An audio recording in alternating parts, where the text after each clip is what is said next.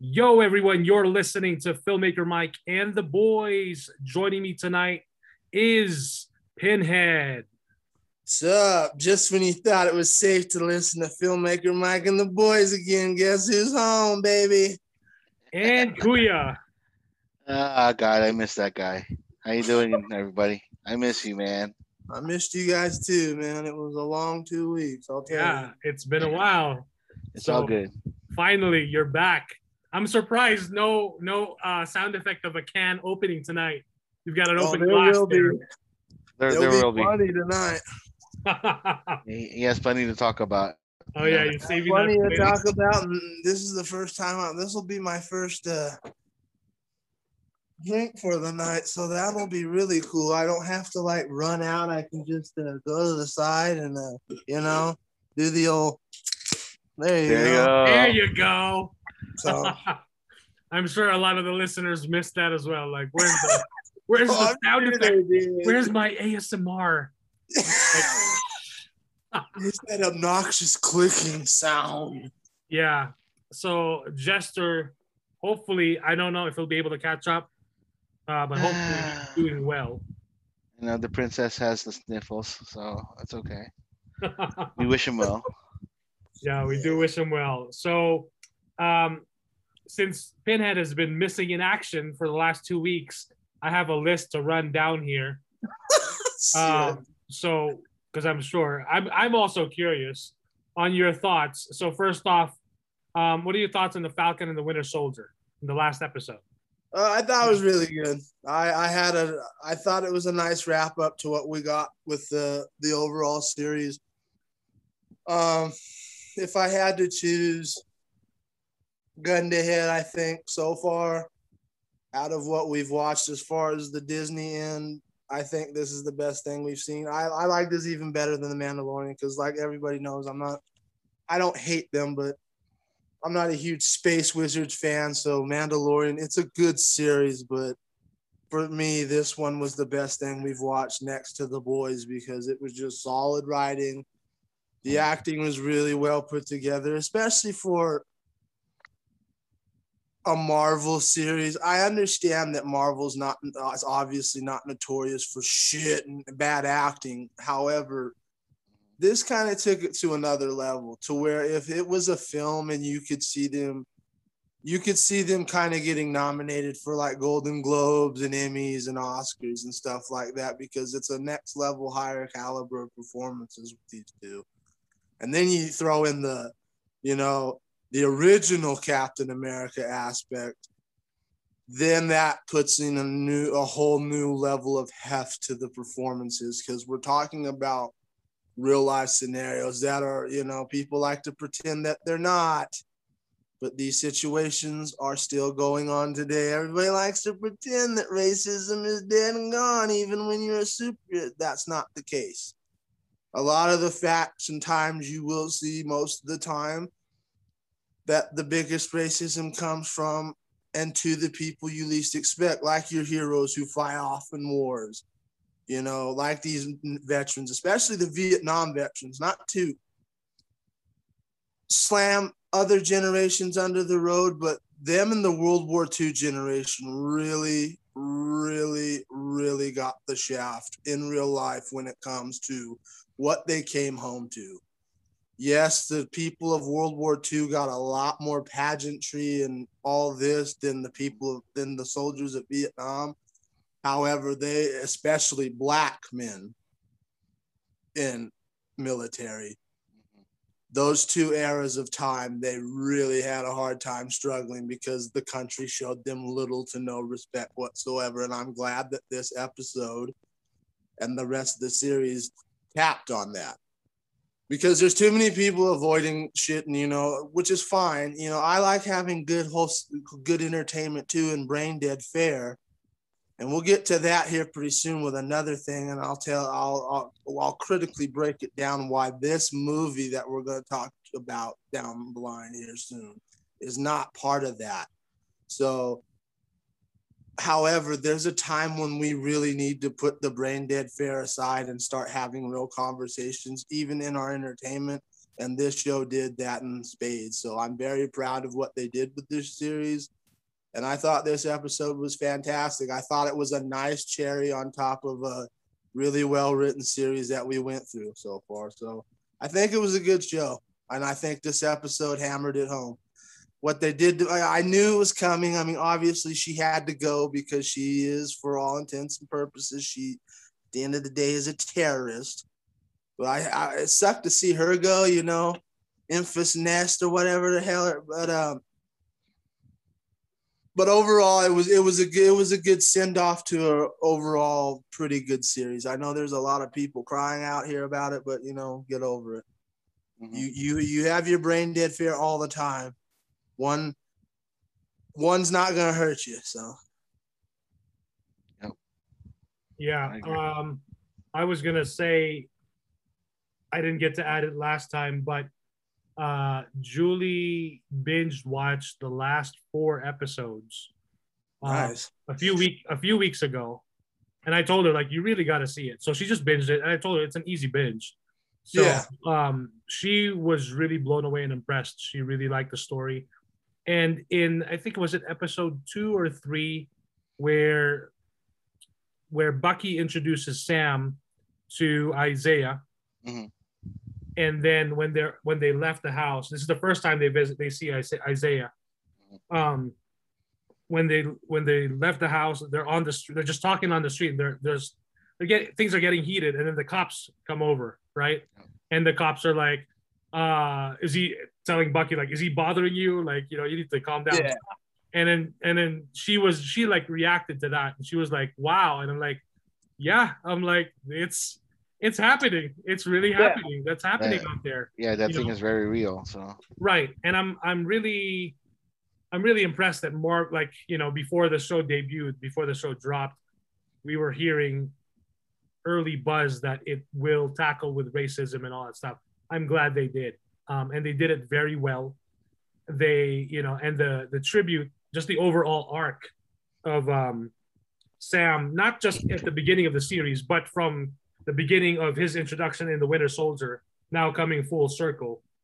You know? if, you, if you think about it, like they they tackled on like multiple facets of the the racism.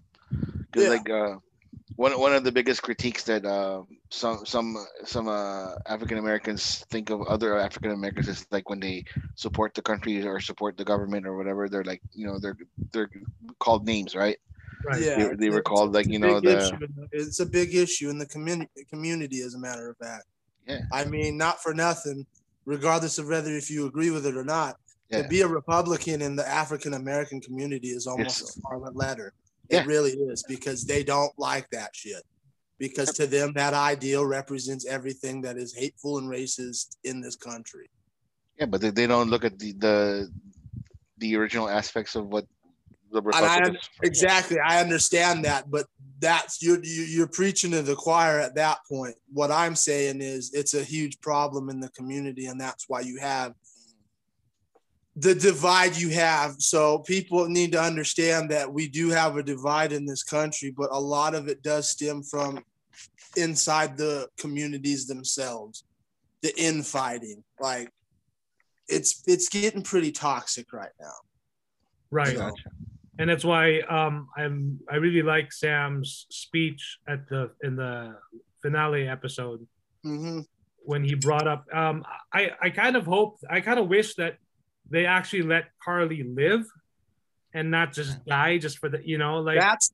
I, I feel like they could have yeah. done much more for that character by having her live and learning and actually working together, you know, with the um what's the name of the the GRC yeah. the, the thing was like she she made up her mind already. When, when she, right. when she blew up when she blew up that, that one building with the hostages hostages right so and I right. understand that I get that but I completely agree with what Mike is saying they could have still had mm. that kind of scenario and rode around to where they could have kept her alive and done future shit with her because there is some very very good material right there that you just squandered in my opinion. Mm-hmm. There was a good arc you could have told with her storyline, and a redemption could have came for that young woman, but that was squandered in this. because you know storyline. Right. know, that's where Marvel fucks up. That's the problem I have with Marvel. They, they have the guts to do stuff like this, and then you know we take two steps, three steps backwards by doing shit like this.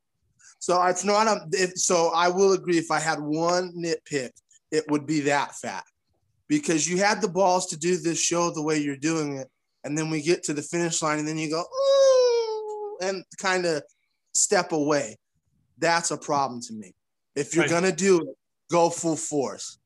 Right, because the episodes leading up to it, Sam was really trying to talk to her. He was. really come down to her level and understand her. And he he was even, you know, in that ep- last episode, he wasn't even fighting her. He didn't even want to fight her. He didn't want to hurt her. So That's why he gave that speech to to do better. right, because right. it is up to you as the representatives of us Yeah.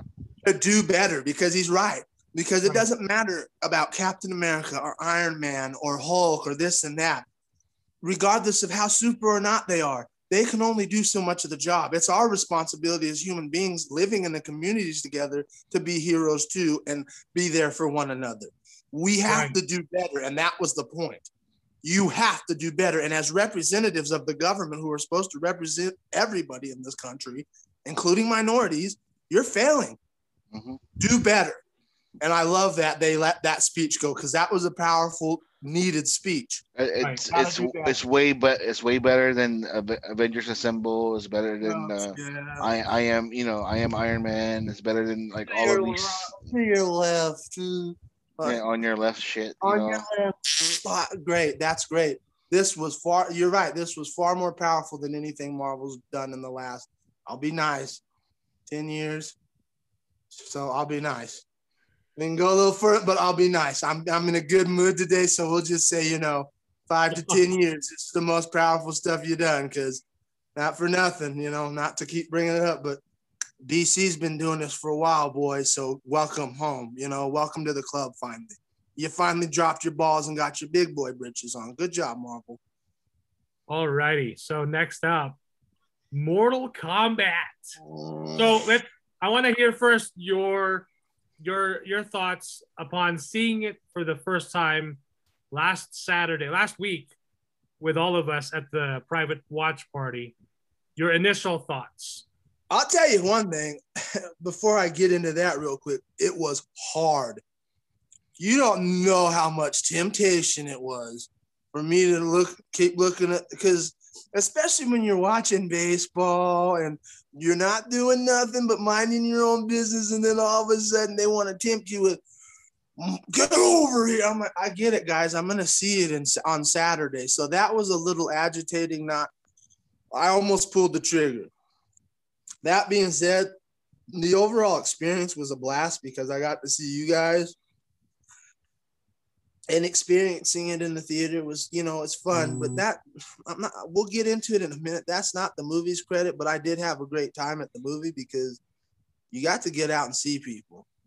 It was great meeting Jesse. You know, I wish I would have been able to uh, have more face to face time with him, but the night was hectic. Everybody was talking to everybody, and especially when you when Mortal Kombat fans start talking to Mortal Kombat fans, it's like a black family reunion. You know, you, there's chaos all over the place. There's you know Nook Nook talking over here with Charlie, and then like you know Aunt Edna over here with you know Lamar. Like you're on you you get the FaceTime in as as much as you can. So the experience was great.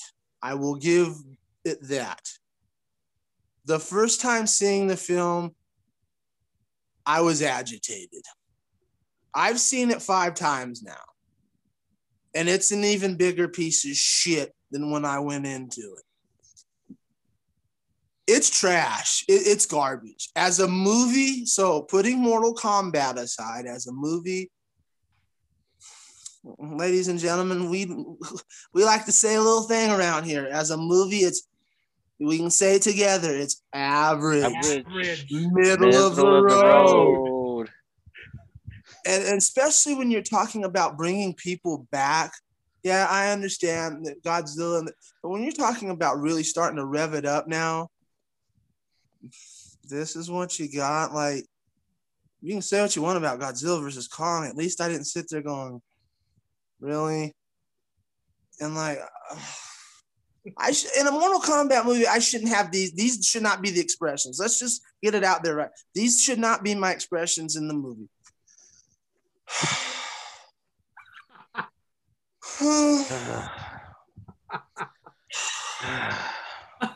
Where's my phone? Oh, what time is? Oh wait, I'm watching a movie. I can't check my face. N- never mind. Let's. Oh my god! Like I shouldn't be doing that in a Mortal Kombat. I should not be going. Like I'm having, you know, shitty sex with an ex or some shit. Like this is ridiculous. wow. I mean, it is so mediocre. It's not even funny. and then if you're a fan of the franchise, I don't know what kind of 420 you guys are smoking out there, but I'd like some of you to send it this way because you have to be smoking some good shit to be this diluted in this kind of diluted state. If you like the movie, that's fine. But especially you diehard Mortal Kombat fans out here saying that this is the savior of the franchise, you're out of your trees. Like, what are you smoking? Are you in the in the fields like taking the peyote and eating the mushrooms? Because you have to be to have as a Mortal Kombat fan saying that was a good adaptation of Mortal Kombat. It was terrible. And we can critically break down why, as a Mortal Kombat movie, it is garbage. And Cole Young, no, is not the only reason why the movie's garbage, but he's a good chunk of why. Mm. Like, I'm not even like we like to use milk toast. Milk toast ain't even it, man. Like milk toast is a bigger G than this dude. Yeah. Like t- he gets movie plot armor. Yep. You you you touted this guy as being a new character who okay, we're not gonna get Johnny Cage. We gotten over that. But you touted this guy's gonna be Johnny Cage esque or badder ass than Johnny Cage. Um, huh? I- I'm missing it because this guy got his ass handed to him throughout the entire freaking movie until he got his plot armor. Oh, And then armor. on top of that, when he got his story plot armor, he used it to, after he got stomped, of course, he used it to, like a snap of Thanos' thumb, wipe out Prince Goro like that. um, Prince Goro's not a jobber. Why did you just make him a jobber? Like Yeah, that, like this, and these are, but they, uh, and the Arcana. Oh my God, the Arcana. Arcana. Must unlock it. We have to call Ong. is- What the We have to call Ong. shit? This fucking Power Rangers Highlander shit. because literally, like I, it made it, it it blown it blew my mind. Like you're telling me that. Re- so if Nook Nook accidentally runs over, I don't know, say Katana, and she has the Arcana. So if a drunk driver, if drunk Nook Nook runs her over by accident and murders her, now he becomes Katana. That's what you're telling me. That's that is the shitty. That is nonsense. So now I'm a chosen one because I was a drunk idiot and I ran into Katana with the side of my truck and now she got smushed like a pancake. So guess what? I'm a warrior of Mortal Kombat now.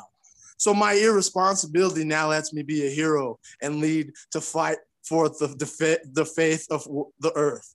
Are you kidding me? So any random schmuck fuck can come in.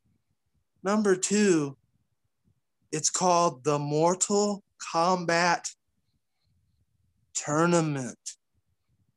Like this was like an episode of AEW wrestling. I'm sorry, Khan, but you know, random schmucks just walking in and starting brawls out of nowhere, and then hey, I won. That's Mortal Kombat. That's nonsense. That's absolute nonsense. Kano was cool, but a little of that went a long way.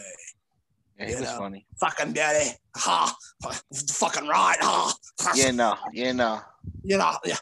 You fucking pussies. Ah, ah. I, I, like, we get it. We get it. You're tough. We get it. You're comic relief too, you know. Jesus, huh? It's better than fireball, fucking pussy. Huh? Like, okay, yeah, that that there's some great lines in there, but it it, it grows old real quick. Yeah. And the call outs, you know, flawless victory, even though you didn't get a flawless victory, you got your ass handed. But we'll, we'll you know, it's cool, right? Fatality, fucking right, mate. Like, oh, like, you know, and and yes, you, you're right. You can argue, well, it. You like the first Mortal Kombat from 1995, and they did it too. You know what? And it was also 1995. We've grown. Like when I see stuff from Mortal Kombat Annihilation in this new movie, because that's what it was to me. I'll give you a perfect analogy, and this is gonna for a lot of you out there that know this, this is gonna get me in a lot of trouble, but I don't care, especially for Mortal Kombat fans. This movie is is- if Mortal Kombat Legacy and Mortal Kombat Annihilation had a baby, and after they fucked, it would be this movie because it literally is a combination of the budget and and and storyline progression of Legacy with the nonsensical idiocy of Annihilation. Like the Arcana uh, comes straight from Annihilation. The tattoos are almost identical to the tattoos in Mortal Kombat Annihilation. Almost identical. Go back and look at it. Like you, you guys are making the same mistake The they the made flying tattoos, Mortal right? Com- huh? In uh, Annihilation, the flying tattoos. Yeah, the flying tattoo. The Oh, it, you know, it only comes from like the royal mark of uh, whatever lineage of Shao Kahn or I know. or Elder God tattoo or some shit like that. I can't remember. Yeah. And it's really annoying, especially when you do the call outs. Like they called out Motaro in the pictures, you know. You called out a couple of characters that you could have put in there, but you just went, hey, you wish these guys were in there. But They'll be in the sequel. yeah, and not only that, who cares about the sequel? We got Russet Cole right now, you know, the potato.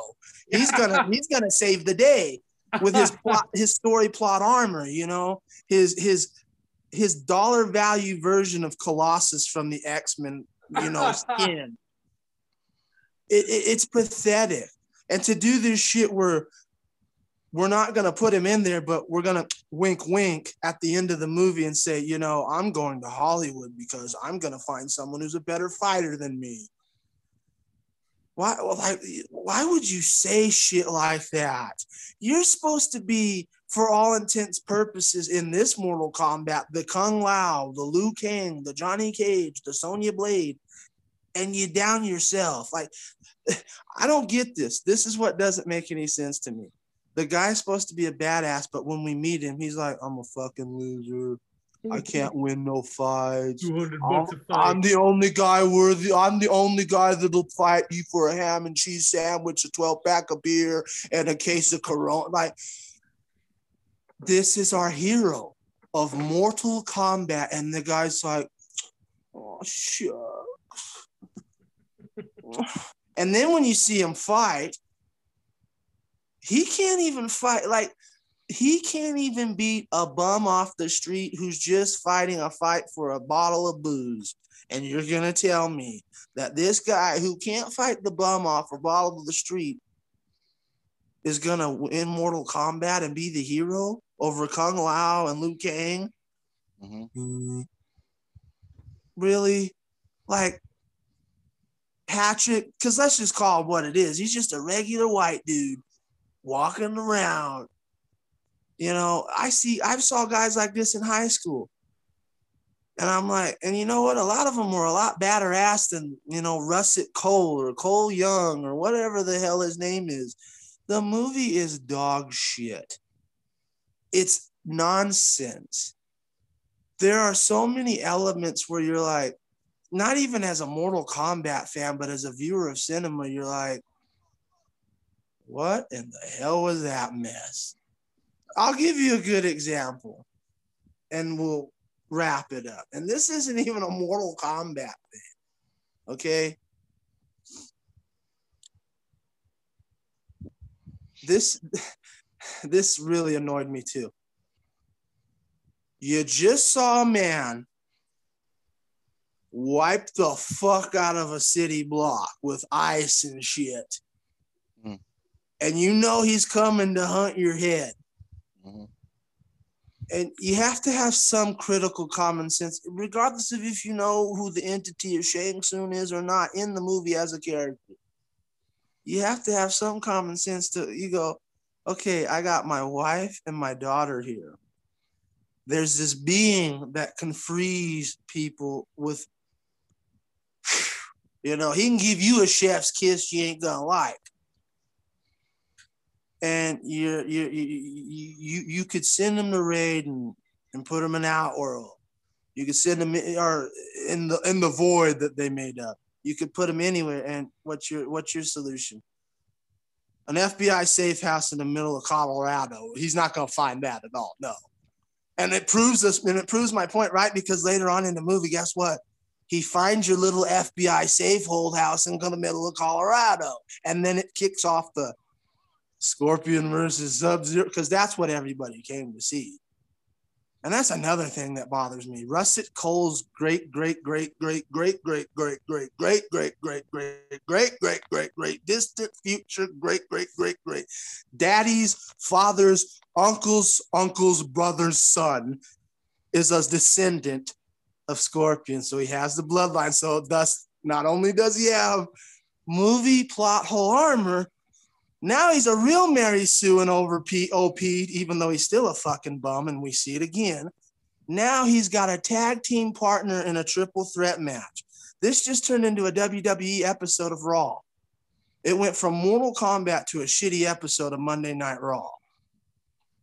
Like, what are we doing here?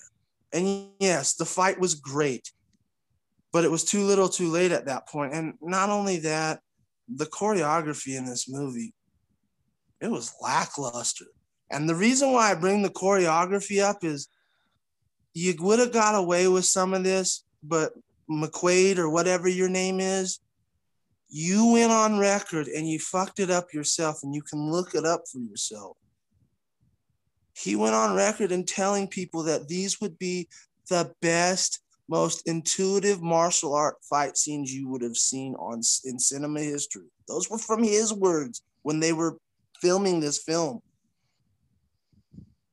Yeah. That wasn't even up to the 60, 70 snuff of bad dubbing and wire work fighting.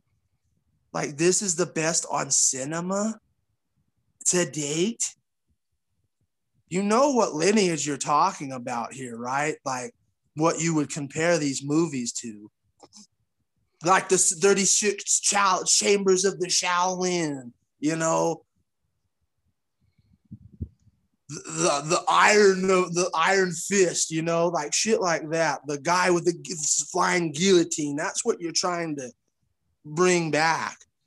You know, eh, not bring it back, but pay homage to, and you did a shit job of it. Like Raiden, my favorite character in the entire series, one of my favorite characters of all time, is he might as well have been Bill across the street, you know, mowing his lawn.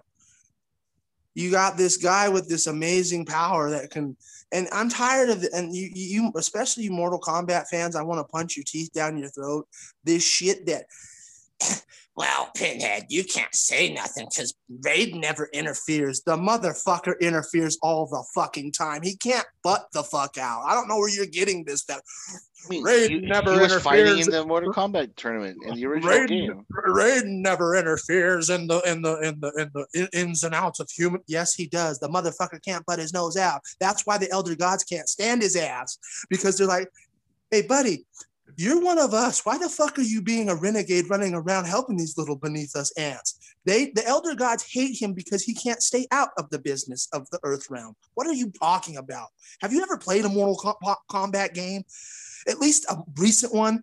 You're right, Kuya. He's now fighting in the fucking tournament.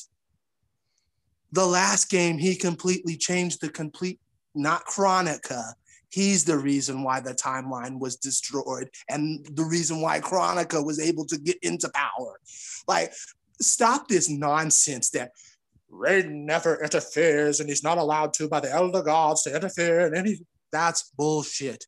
You don't know what you're talking about if you say that. He interferes all the damn time. He can't help himself. He's like a bad grandma who just can't help but criticize you. He's always interfering in the damn tournament. What are you talking about? And he did it in this movie, but he doesn't. He's like, I ha- I can't interfere, but I kind of can because you know I do, and I take you guys somewhere else to save you from harm. I can't interfere, but you know I kind of can because I can build this giant force field to stop Shang Tsung and all of his disciples from coming forward and you know fucking our world up while we train. I can't interfere, but I kind of can because you know I'll take you into this void where no where you you know an hour and 20 minutes into the movie, movie, you now tell us that there's a void you could have transferred everyone into to have trained in the first fucking place and not been bothered by Shang Tsung. And then that way they would have been ready for fucking Mortal Kombat. But storyline, huh?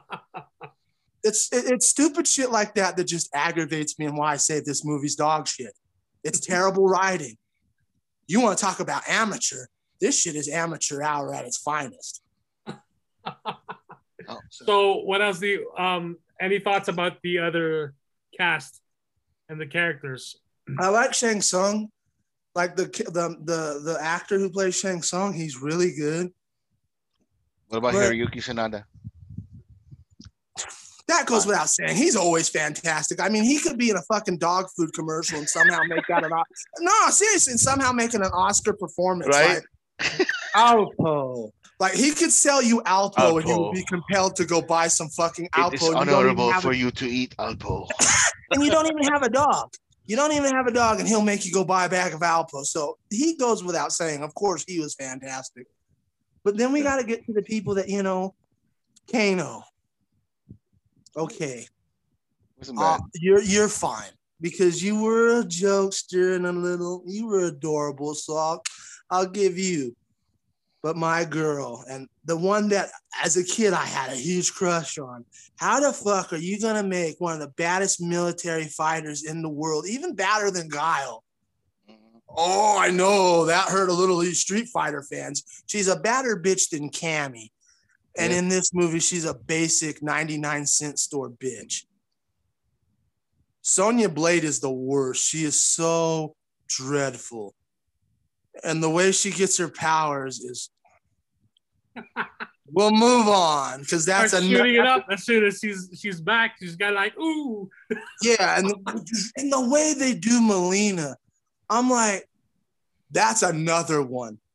Why in the hell was I turned on Mileena? I shouldn't have been turned on by Mileena. Mileena should not have been that attractive. Right. I should, ooh, you dressed her up like she's cosplaying for Halloween. Like it's she's still an attract. She still looks good.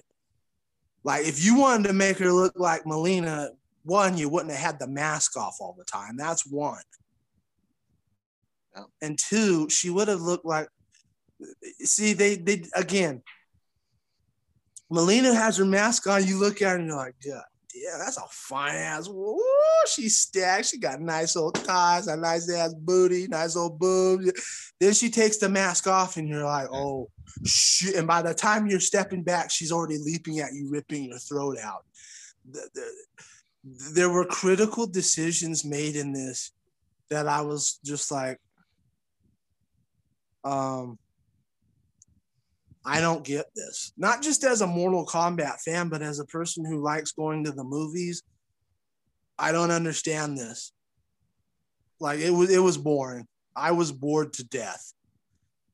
Uh I think I would agree with Jester. I think the most entertaining part of the movie were the trailers. Even the Jonathan Cena one. So wow. This movie was that disappointing. Hell, I would have rather seen a Fast Nine trailer and risk seeing Jonathan uh, two times to avoid having to see this movie again. wow. That says a lot. Yeah. So this movie's dog shit. and at oh. first, I didn't say that because, like I said, I only see I've seen this movie five times now, including the watch party we had on Saturday. This movie is dog shit. To me, this movie should be given a fatality. Mm. That's another thing before we move on. That really pissed me off. And I know you know this is a fan too, Kuya. They had a great moment between Jax and the, the general. They could have used on the bridge where they could have knocked him off and the, ah, and they completely didn't utilize it. Not I was only just did they like- not I was like, what? Why are you using Jax's thing? I was like, fucking, you're on the bridge. Yeah, I'm like, so this tells me this is a guy that skimmed through the. He, he went, hey Ed, can I use the IP? Ed probably went like, yeah, write me a check, go do it. And the guy's like, so you can tell you can tell he's a fanboy of Legacy for sure. You can tell when Legacy came out, he blew his load because the original concept of what this was supposed to be, and I remember it because I was following it like mad. When Legacy came out, the original idea was this was going to lead to a movie that was going to be a more so fucking goofy too a more realistic and down to earth take on Mortal Kombat. And we're going to go into the intricacies of why Liu Kang is the way he is and why Jack lost his arms the way and this, that, and the third. It's like, this isn't fucking Citizen Kane. It's Mortal Kombat. Stop it. And that's what this film does. It tries to be Citizen Kane. Just do Mortal Kombat. We just we just want to see you fuck people up and kill them. Like you did, you had parts of it, like the Kung Lao fatality was fantastic. I'm like, ooh, there's Mortal Kombat, it's coming out. And then they went back to, yeah, we were just fucking with you. We wanted you to get a little wet so you'd stay in your seat and wouldn't go ask for a refund. That's why we did that. so, fuck Mortal Kombat. It's a two out of 10. wow. Fuck Mortal Kombat wait, and your there's more. Yeah. So, um, Mike, uh, I I did see Mortal Kombat again. Uh huh. Uh, gotta be honest with you, the the fight scenes in Jiu-Jitsu is way better. Yeah, you mentioned that last time. No, like I, I was I was think I remember like the last time I said like yeah I think it's a little better you know no this is it's way better oh, really? Yeah. I mean at Oh, least at least they, they were there was actual fighting you know Well, there was actual fighting here. Yeah, I was gonna say there was actual fighting here. It's just lackluster, average, middle of the road shit we it, used it- to it's do. like seeing like two senior citizens trying to fucking punch each other that, that's how I saw that's how I saw the fucking fighting yeah, you, it's you know about- what I mean it's like "Eh, you punch me no you punch me eh," you know like and not for nothing. When we were in third grade playing the video games at recess, we had more better choreographed fights at the recess area when we were pretending to be Liu Kang versus Sub No, Zero. there, there, on there was there was there's like some little cheeky things like you know homages like you know like how uh Liu Kang like swept uh Kano like four times or something like that. Or is that your only move? You know, like that was like you know it was a little, a little homage to the the fuckers. I know. I was like, hey, hey, yeah, there, that's to you, uh, you, you diehard fans out there. Know you, we know the struggle too. We know the cheese spamming moves. Uh, not for nothing. If you guys really wanted to touch on that, you would have had a scene where Scorpion continuously waved the fucking thing around at Sub Zero nonstop and spam that shit. Because that's what real Mortal Kombat players do. Yup. Especially the MLG ones online. They can't they can't stop doing that. And then the shadow move where he boos and comes and punches you in the face. So they should have spammed that scene because that would have been more appropriate to online Mortal Kombat play in the Yeah. modern era. What'd you think? And of I Sub-Zero? can't believe, and I can't believe this. I have to make a mention out for this, especially for my old, especially for my wrestling fans. I cannot believe that Riku, Rico, is Nathan Jones. I didn't know Nathan Jones was the general. I was like, Yeah. it doesn't look anything like Nathan Jones. I Nathan kind of I kind of saw the little Nathan Jones on the the, the teeth.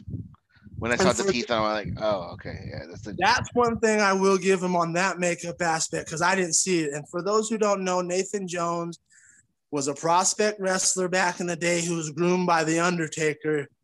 He was an Australian prisoner. He used to be in a prison in Australia, and he was known as one of the most notorious badasses that ever walked that prison. He actually murdered a couple of people, but you know, the WWE swept that under the rug. we'll, we'll take it. but he went he went nowhere and luckily he did go nowhere because he's had a pretty since he left the WWE, he's had a great run of roles. Like he was in the Protector. So like he's been in a lot of movies where he's of note. So in a way it's kind of good his wrestling career failed because he's still making Wa- Wasn't he the bo- wasn't he the, the the boxer in Ip Man? Right? Yep. I think he was the the original Yeah. the the Chinese. Yeah.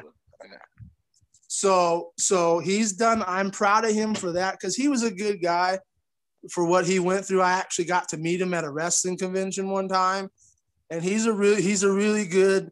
He's a big badass, but he's a really nice dude, and I'm glad to see that. So on that note, I'm glad he's still acting.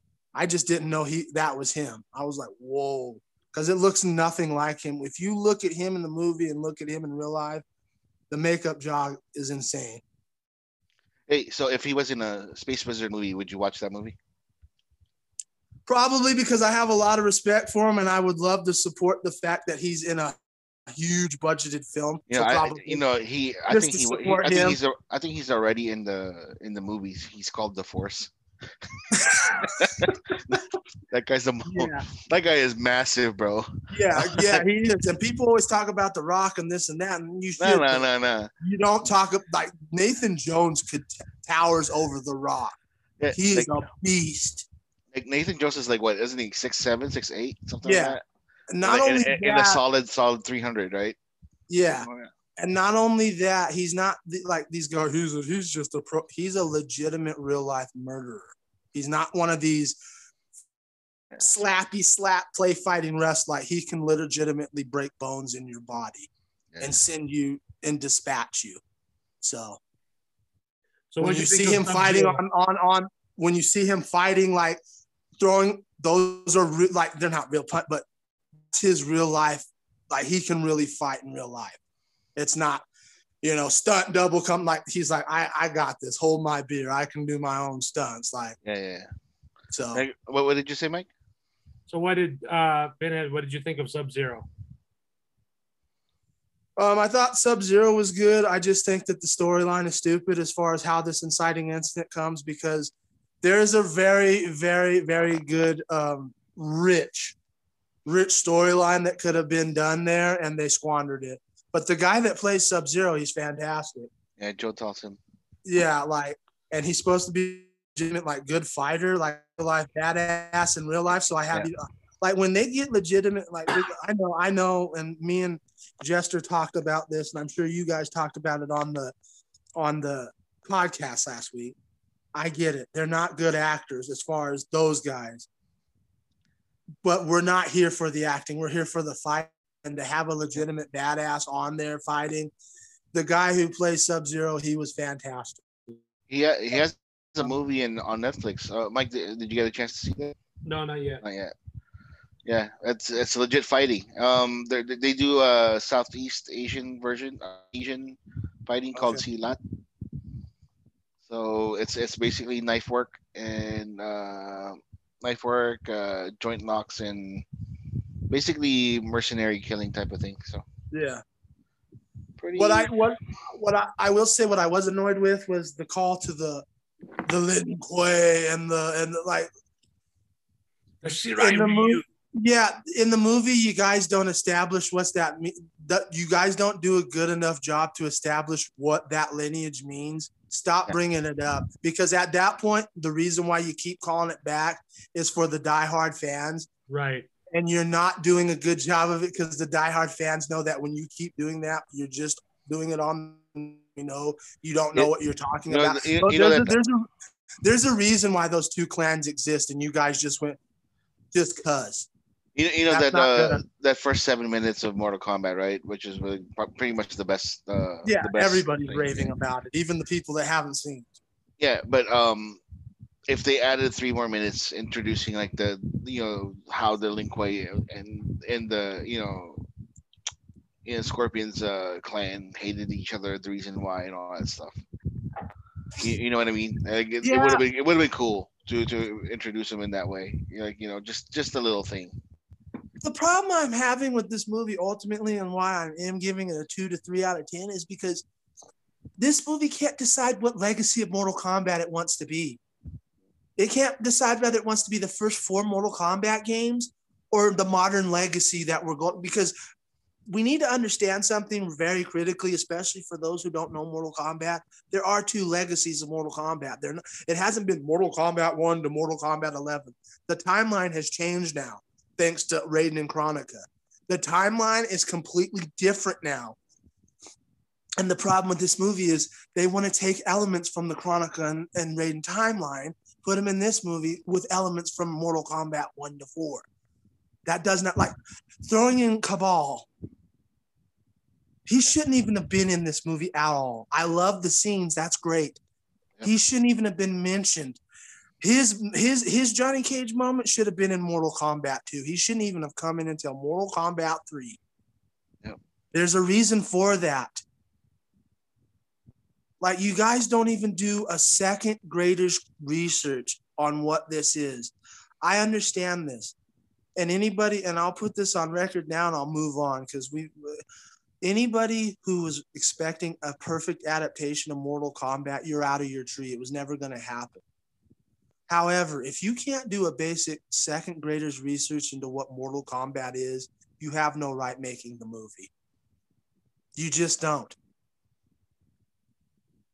there's a way to do this and make it make it accessible for a casual audience. You do it with Marvel movies all the time. You do it with your space wizards all the time. Like, I don't get this. This is not that hard. It's Mortal Kombat. We're not talking about, you know, curing leukemia here. We're talking about Mortal Kombat. And they made it more difficult than it needed to be. And that's why this film is a mess. Regardless of if you love this film or hate it, you cannot deny that this film is an absolute mess. It's a mess. And I'm not saying that as just a Mortal Kombat fan. I'm talking about under film structure and the basic ideas of film structure. This film is an absolute mess. All right. So there we go. All righty. Moving on. Have you gotten to finish Invincible?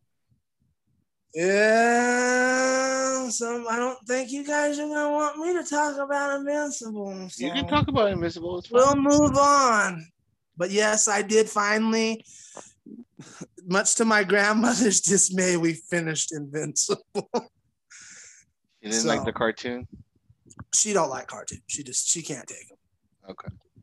She and that's not and that's not a knock on Invincible. So I'll make a disclaimer right there.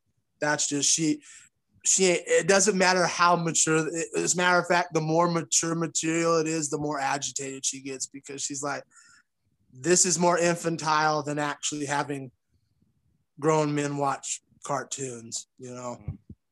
she has a, a special reasoning of why so i'll just leave it at that gotcha but yeah i, I finished invincible and you're okay uh, with it i think it's overrated garbage Wow! he just broke Kuya's heart. Oh. No, like, I, I, I want to hear the reasons why he he wasn't and fond of it. And, and a big reason, and it's a big reason is because our boy, who's missing in action right now. Oh, Mr. Jester. and I understand, and I don't, and I'm not blaming him for his excitement. I mean, I he sold this like I was like, he blew his load on this one. I was surprised how much you and him agreed on this because, and it's getting a little weird. It's kind of starting to feel like Twilight Zone shit here because you two have been agreeing a lot lately, and it's, it's getting a little. It's 2021. Little, it's kind of weird. it's starting to turn into a little episode of Eerie, Indiana here. You know, it's getting a little. It's getting a little creepy. You know. Anyway, um, he got me really hyped because, admittedly, I did see the first three episodes before him. Yeah. And I stopped because I was I'm exhausted. Yeah. Because yeah. you guys know what I've been going through. On top of that, there's one another one of our coworkers gave me another recommendation. So I was watching that. And then the other stuff, so I stopped. And then he came in and I saw the conversations and then the conversations we had. He's like, oh, it's like a kid in a fucking candy store. I, saw, I never, I've never seen this much glee on Jester's face ever, with or without the mask, ladies and gentlemen. Okay. So I got ex- so I got excited. I was like, because me and Jester usually, for the most part, agree on stuff as far as when it comes to our media and what we, because we pretty much, excluding comedy, which I cannot stand, and everybody knows that. That's where we completely disagree. But other than that, we usually agree. So I got excited. I'm like, oh shit, man, he's this is the most excitement I've seen out of this princess. And I got excited and really happy. And then I saw the cast. I was like, ooh, J.K. Simmons, ooh. Sandra, oh, I'm getting all excited. Yeah, I see this stat cast. I even see there's a couple of cameos from my boy Jon Hamm from Mad Men. Woo, I'm all excited. And then I watched the product and I'm like, hmm, that was interesting. And that's about that's my expression throughout the entire season. Hmm. That was interesting. So wow. I'm very interested to see what the graphic novels are because I know these are celebrated. You're not the only one, Kuya. There, I, I when, especially when I was reading comics full time, people wouldn't shut the fuck up about this series way before this show. Like people are, this. I'm telling you, man. I'm telling. Like they were putting it on the level of Watchmen. Yep. Uh, so I, I was really on top of that. On that lineage, I was like, okay, this has got to be an automatic 100% home run hit out of the park with all this lineage, all this cast. For me, it was just. It was can okay. we get to the point? Can we just get to the point already? Like there was certain, like I get it. I will say my boy Clancy Brown is that demon, whatever, you know, Hellboy 2.0. Because that's what he looked like, fucking Hellboy. Detective you know? demon, yeah. Yeah, detective demon, or, you know. he was cool because I love Clancy Brown, and I always know when my boy Clancy's doing something, whether I see him or don't. Because, you know, I stalk that mother. But uh other than that, I was just like, I can see an argument of why my grandmother hates cartoons so much this shit is fucking perfunctory at best. I was bored out of my skull. What what was it that that that didn't impress you or that the storyline altogether is just dog shit to me. I get that I understand and I do like the aspect of the father son thing. But the overall just is he a bad guy or is he a good guy? You know, I don't, I, I get annoyed by that, especially when to me it doesn't pay off in the long run. It kind of did. It paid off so that we can get, you know, two more seasons that we already know are greenlit because, you know, you spilt the tea before the season finale. So we knew we were getting a greenlit next season because you told us already that, you know, by the by the fourth episode, Amazon already had two more seasons greenlit and ready to go. So I knew where this was gonna go as far as cliffhangers, you know. But it's just like I, I, I had a hard time getting through this. I don't know what specifically it was, but because Mike knows, he kept asking me. He's like, "Are you done with Invincibly?" And and I've been on these two episodes. Mike can attest to it. A month at least. Yeah.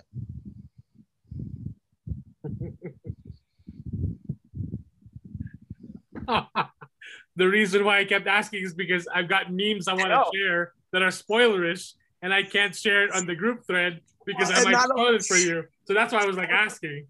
Not only that, it kind of sucked because I loved the last episode you guys did. I was like busted up. My heart was hurt, my chest, my side, because it was a great episode. I had to skip Invincible, obviously.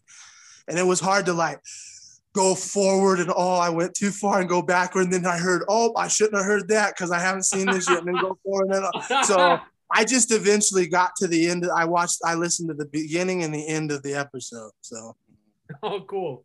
That was fun. But the episode, you guys, I got to give you guys credit. Uh, as a side note, since we did bring it up, you guys for the last couple of episodes have been knocking it out of the fucking park. I'm telling you, you guys have been doing a great job. It wasn't especially same. last week's episode, dude. Like the Mortal Kombat talk was ridiculous. Uh, I was mad. My chest was hurting. my eyes were watering. I'm like, my grandma's like, "Why are you laughing so hard?" I'm like, "You wouldn't right. understand." Right, Pinhead. Like, I, like my point was like, like I don't give a fuck about you know. It's Mortal Kombat. It's it's about fighting. I don't care about a fucking storyline. If there's decent fighting, I'm okay with it. You know, but then I will like, say it was it was a it was a like you know, but then it was like you know shitty storyline and shitty fighting. So I was like, that's what. You- and I will say, and I told you know Mike this at work. you- you- I was hundred percent in agreement with you until you went into the void like you did and went on the John Wick rant. Oh, then that- I was like, "Come back, Kuya. Come back. You're going too far into the void now. You had great points there. Now you're going into the void." ah, So I mean, like, that, that's that- that's that's the plot point of John Wick. It was a revenge about a, a dead puppy. And I just, I, I like I said, I thought you guys really killed it. So I, I was impressed. God, my sides were hurting so bad after that. Like- we, I was hard. I was like, we, especially trying, when like you you, know, when you and when you and Jester agree, that's when I really fell out of the chair. Right? Like, what the fuck is going on? I'm, I'm is this the fucking Twilight Zone? What's going on here? yeah, I'm curious to see. Hopefully, by the, when we get the book of Boba, we'll see some Uh, very yeah. controversial stuff. yeah, we're, I'm gonna be like all, yeah. That- I'll That's tell probably, you right now. that's probably the that's probably the end of that Twilight ep- or this Twilight episode or whatever that is. I was gonna say I'll, I'll go on record. That's gonna be the uh, Space Wizard show that I exceptionally look forward to just for that fact alone. So Yeah, because So- there's gonna be a shootout when that show comes on. yeah. Oh man. So as far as Invincible, yeah, we got uh, confirmation last week of season two and three has been renewed, and then on the recent episode of uh, Fat Man Beyond as well with Kevin Smith and Mark Bernardin, they had um, what's his face, uh, Kirkman, Robert Kirkman, creator of Walking Dead and co-creator of Invincible, back on talking about the finale of the show and uh, the series being renewed for season two and three. Um, he even mentioned like they have they could even keep going, you know, further with more seasons. Uh, and then what I thought was interesting, he actually got me excited to check out the the actual comic book because he didn't spoil anything, but he said that they just keep pushing the envelope as far as the story. It keeps escalating and everything like that. Um, and what I also thought was interesting was that he mentioned that Seth Rogen, of course, is working on the live action film. And my big my, my biggest question ever since I started this series was how do you adapt this story that's been that's done well in the series aspect into a live action film? And Kirkman just said maybe we'll tell a different story. Yep. And I was like, there you go. That that's a better way of, because you just can't straight, you know, especially now that a lot of people have seen this and are like uh a lot of people are praising it. So I was just looking at uh, Rob. I just saw on Twitter, Rob Liefeld, Yeah. creator of Deadpool. Uh, Uh-oh. so he tweeted and he said that. Uh, where is that tweet? Jeez, this guy tweets a bunch. He sure as hell does. Yeah. Rob Liefeld, uh, drawer of no fucking feet. Yeah. So He can't draw here, feet. here he tweeted. Giant uh, chests. So he tweeted, I knew Invincible crossed over as soon as my oldest son called from college to discuss it. We hadn't previously talked of it. He and his friends love it. So, Isn't Liefeld also the one with the obsession with all the pockets and shit on characters? Like Yeah, yeah, they yeah. have Yeah. three thousand pockets on it, like cable. Like, Yeah. Cable and, uh, and a large chest and no feet, yeah. and and everybody's squinting for whatever the fuck reason because he can't draw eyes. And I will say this in Invincible's defense. To be quite honest, I think this is just I'm over this shit. Yep. I You're- really think the Snyder cut was the I blew my load on it because after the Snyder cut, I just don't give a shit about the superheroes anymore. And I need to start getting back into what I was what I'm good at, which is horror and wrestling. I don't well, give Falcon and Winter Soldier, that's that that and that's why I'm saying like we got Falcon and the Winter Soldier. But it we got WandaVision and the Snyder cut back to back to back. But but the thing I'm the fucking thing, over it. No no Like the, the I thing, really am. I'm over the space wizards and the men in tights. I'm over it. like the thing about the thing about Falcon and the Winter Soldier though is like you know without the superheroes it still would have been a much better story. Or still, still Exactly. story. Like you could have taken those superheroes out of that story and it would have been there it wouldn't have been it wouldn't have mattered. As long as that storytelling was in place, it still would have been compelling. I mean, it could have been paper bag and knapsack for all I care, as long Yeah. as the writing was good, you know. So Yeah, but I, I I, just- I, I think you me- hit your uh, wall, huh? Pinhead? yeah, I've gone to to. I've I've reached the plat. I'm like, I- I don't care anymore. Like because like that Jupiter thing on Netflix, I was like. Jupiter's legacy. yeah, Jupiter's ascending part two. Like, I don't care. Like, I don't care. So, and and on a, uh, which is which is funny because next week on the show I'll have my full review on the new Spiral movie, the new Saw film, because we already got the tickets for me and my grandmother are gonna go see it next Saturday. So, Nice. Cool. All righty. So moving on, uh, May 4, we had uh, quite a Star Wars day. They dropped The Bad Batch. Uh, it's a brand new spin off series off of the Clone Wars. And we, ha- we got a brand new 70 minute episode, pretty much a movie. Yeah. So that was that was really awesome. And then the strong. Yep. And then on Friday, they dropped a new 30 minute episode. So now we're getting new episodes every Friday, and they should be around 30 minutes. So uh, I'm not to break it down right now, but I really enjoyed it. As soon as the episode begins, for those who are familiar with the Clone Wars, it's it starts exactly like the Clone Wars, and that put a smile on my face because it brought me back to 2008 when the Clone Wars debuted, uh, and the fact that we're, you know, they connected again to Order 66 and what happens, and there's some there's some stuff that happens, but yeah. So uh, this so this is between the episode two and three timeline then. this is after the episode three timeline. Oh, okay. See, Yeah. now I might be interested because Yeah. I like this. Because my, I'll I'll be honest. Like next to Empire, if I had to like gun to head, if I had to choose like my favorite Space Wizards movie, it's Revenge of the Sith because that movie was fantastic, Right. and I I was always intrigued to know what goes on after that story was ended. So you need to check out. I wonder if because I know you haven't seen all of the Clone Wars yet, but Yeah, I think you, I think you can watch season seven of the Clone Wars, and then the jump. one, Huh?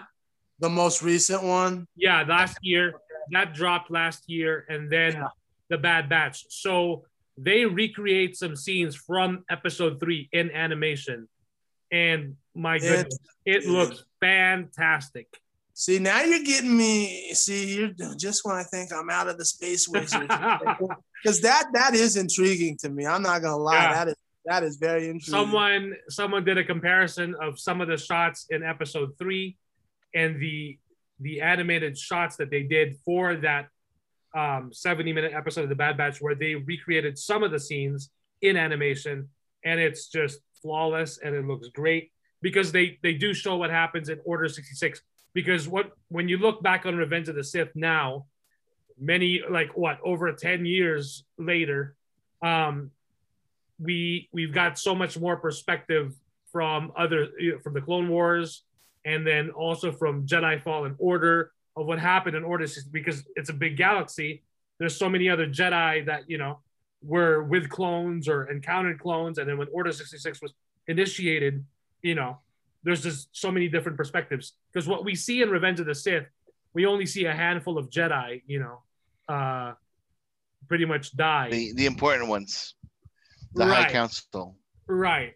So, but then, you know, it's really cool what they've done. And, you know, hats off again to the great Holy Filoni, Dave Filoni, because he's he's listed, he created the series, but you know, um, he did say this idea goes back for, to George Lucas. So this is still coming from Lucas. The fact that you know um, the Bad Batch, aka Clone Force '99, is uh, and it's really I'm really enjoying it. Like man, this is really cool. So uh, yeah, I I would re- def- definitely recommend checking it out.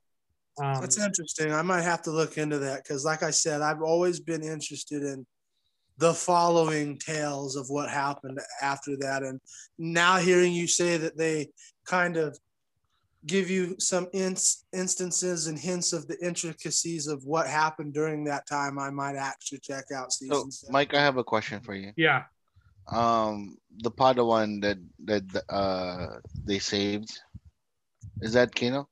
Is that that that's him, right? that's Kanan Jarrus, baby. Okay. So I, I yeah, did. when when that so I'm not familiar with the Kanan, the last Padawan Yeah. comic books. That was like I think that was released like 2015. Now they've gone up in value. They're like they've shot up like they're like around like 200 bucks an issue or something like that. Anyway, um, so yeah, that's Kanan Jarrus. Nice. Okay. Cool. Minor spoilers, but yeah. Uh, and so this connects, you know, this connects Star Wars Rebels. It connects Clone Wars. Like it's very rich, and it's it's really cool to see that. You know, like when we Is got that Freddie sequels- Prinze Crybaby's character? Yeah. Huh? Okay, I was asking if that's Freddie Prinze Crybaby's character. It is. Okay. yeah when uh yeah it's it, and it's he voices the character it's a young it's a younger version of the character but it's freddie prinze jr AKA wife of Sarah Michelle Gellar. Yeah. yeah. Yep. So but yeah uh and now i feel like i want to do a rewatch of rebels as well because rebels was also fantastic. Um I know people keep telling me how amazing that The series story- was. the story gets so much it just goes deeper and gets so much better and like they flesh it out like man it's it's amazing. It's really amazing. Yeah, I, I across the board from even the most hateful Star Wars, I've heard nothing but great things about that series. So yeah I'm the only thing the only thing that that kind of put off a lot of fans at first was the different visual style that it had um Oh yeah, yeah. I Yoda, when they show Yoda there, he looks like shit compared to the Clone Wars. Even Anakin was like, "What the fuck is this? Like, what, what happened? like, you guys couldn't copy and paste that shit, or just copy and paste and made him look better? Like, what the fuck is this shit?" But other than that, um, other than those small things, Rebels is a fantastic series, and it was a great because um, yeah, that was the that was also Disney already when they took over but the fact that Dave Filoni had a very close hand in that, you know, it just it just shows you that he was getting ready and he like he's really mastered animation and now he's working on that Ahsoka spin-off live action series. So, you know, when we get that, Right. it's only going to be a matter of time until we get a live action film directed by Dave Filoni. So I'm which I'm really excited for. And I like seeing that. You know, like I said, I'm not a huge Space Wizards fan, but I do like seeing like people like you and Jester and Brad get all excited, like it's Christmas morn, and Yeah. it, it's I I because that's what I want out of professional wrestling and horror. But you know, we'll see if we ever get there. Yeah. right. Yep. And then on May 4th, they also dropped uh, on Disney Plus. There's actually so much stuff there, obviously, but um, at the Star Wars side, there's this thing called Star Wars Biomes, which is pretty much like atmospheric. Like it starts off in Hoth. If you just want like some some like music or not music, but like some Oh Jesus you know, fucking Christ! playing in the really- background. Well, they did it. They they do this for Disney uh, animated films. Like they do ocean, they do desert, they do like Aladdin. So, by the way, I have to mention this. I I, I- keep forgetting to mention this to Jester. Um, we recently watched the '90s Aladdin film with Robin Williams, and before you before the film starts, there's a warning, and it says something about jokes and racism and all that stuff, which I was like, whoa, I didn't know they did this. I didn't know they put that in front, but it's there. so, so Mike, what you're telling me is Disney pretty much made glorified ASMR videos out of their IP properties. Right, right, right. They did. Okay. So there is. Yeah, because you know Disney, you can't milk enough out of your properties. You know. Well, I mean, you know, why not, right?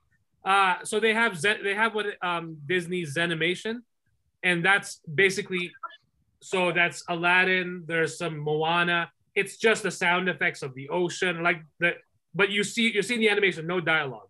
And my kids, Quite honestly, fuck you, Disney, because I'll probably end up trying it tonight to try and get the right? My kids actually love watching it when they wind down for the night before they go to bed. Yeah. It's very relaxing and calming. So now with Star Wars, Star Wars biomes, you there, Well, you're I mean, hey, more power. exactly. It's only 18 minutes. So, but yeah, I didn't finish the whole thing. Oh, that's not bad, actually. I thought it was interesting. Yeah. And Wait, then, you How haven't many finished? of them are there? huh? What was that? How many of them are there? Do you know? Of which one? The biome. Like are there episodes or? No, it's just one thing. And it Oh, just, uh, like, Bad it Batch? just transitions. Oh, the- of Bad oh, Batch? oh, oh, so it's like a panorama almost. Okay. No, I'm talking about of the stuff, the ASMR thing. Oh, of, of Star Wars, there's only one.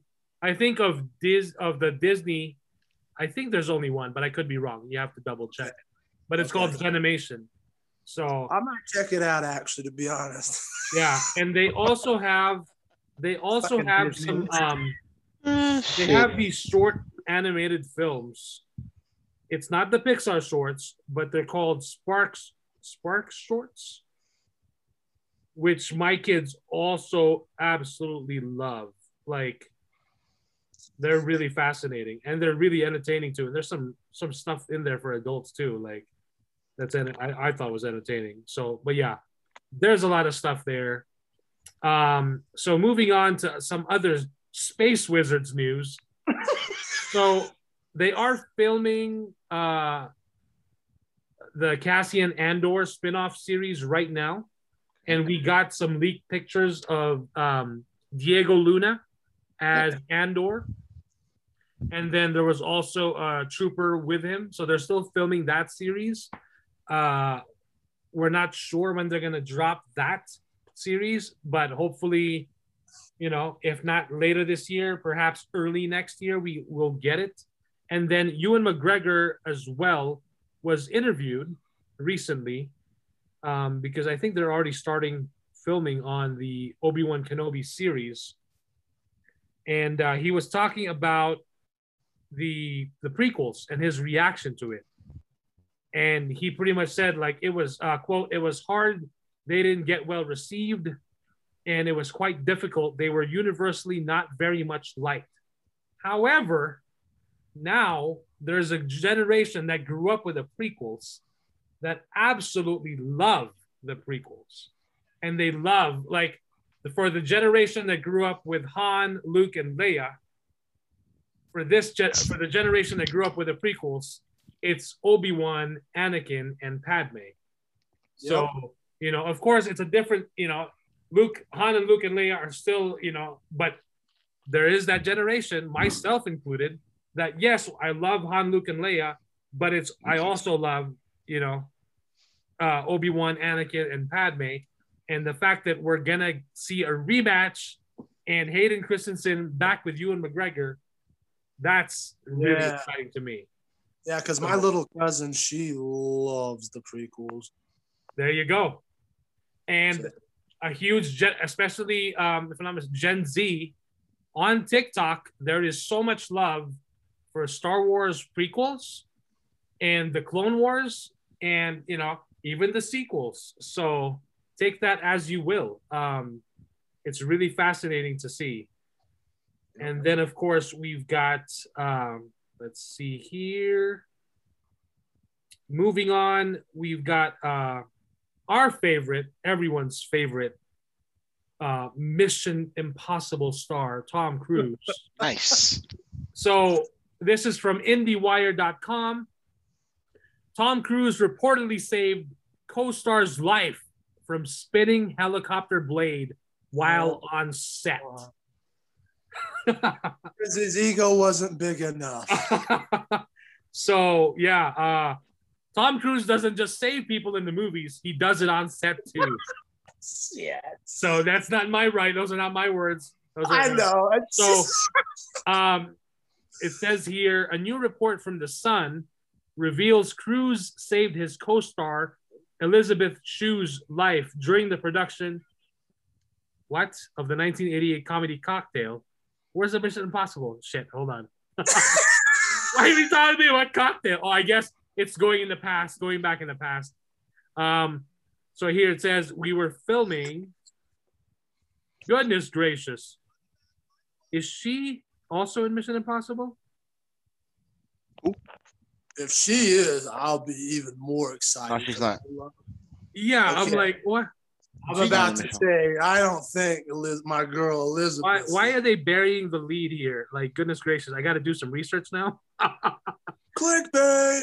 I just saved the link. Like, holy shit, calm down. Where is it? Come on. How about that Fuck it. Mortal Kombat? You know, Right?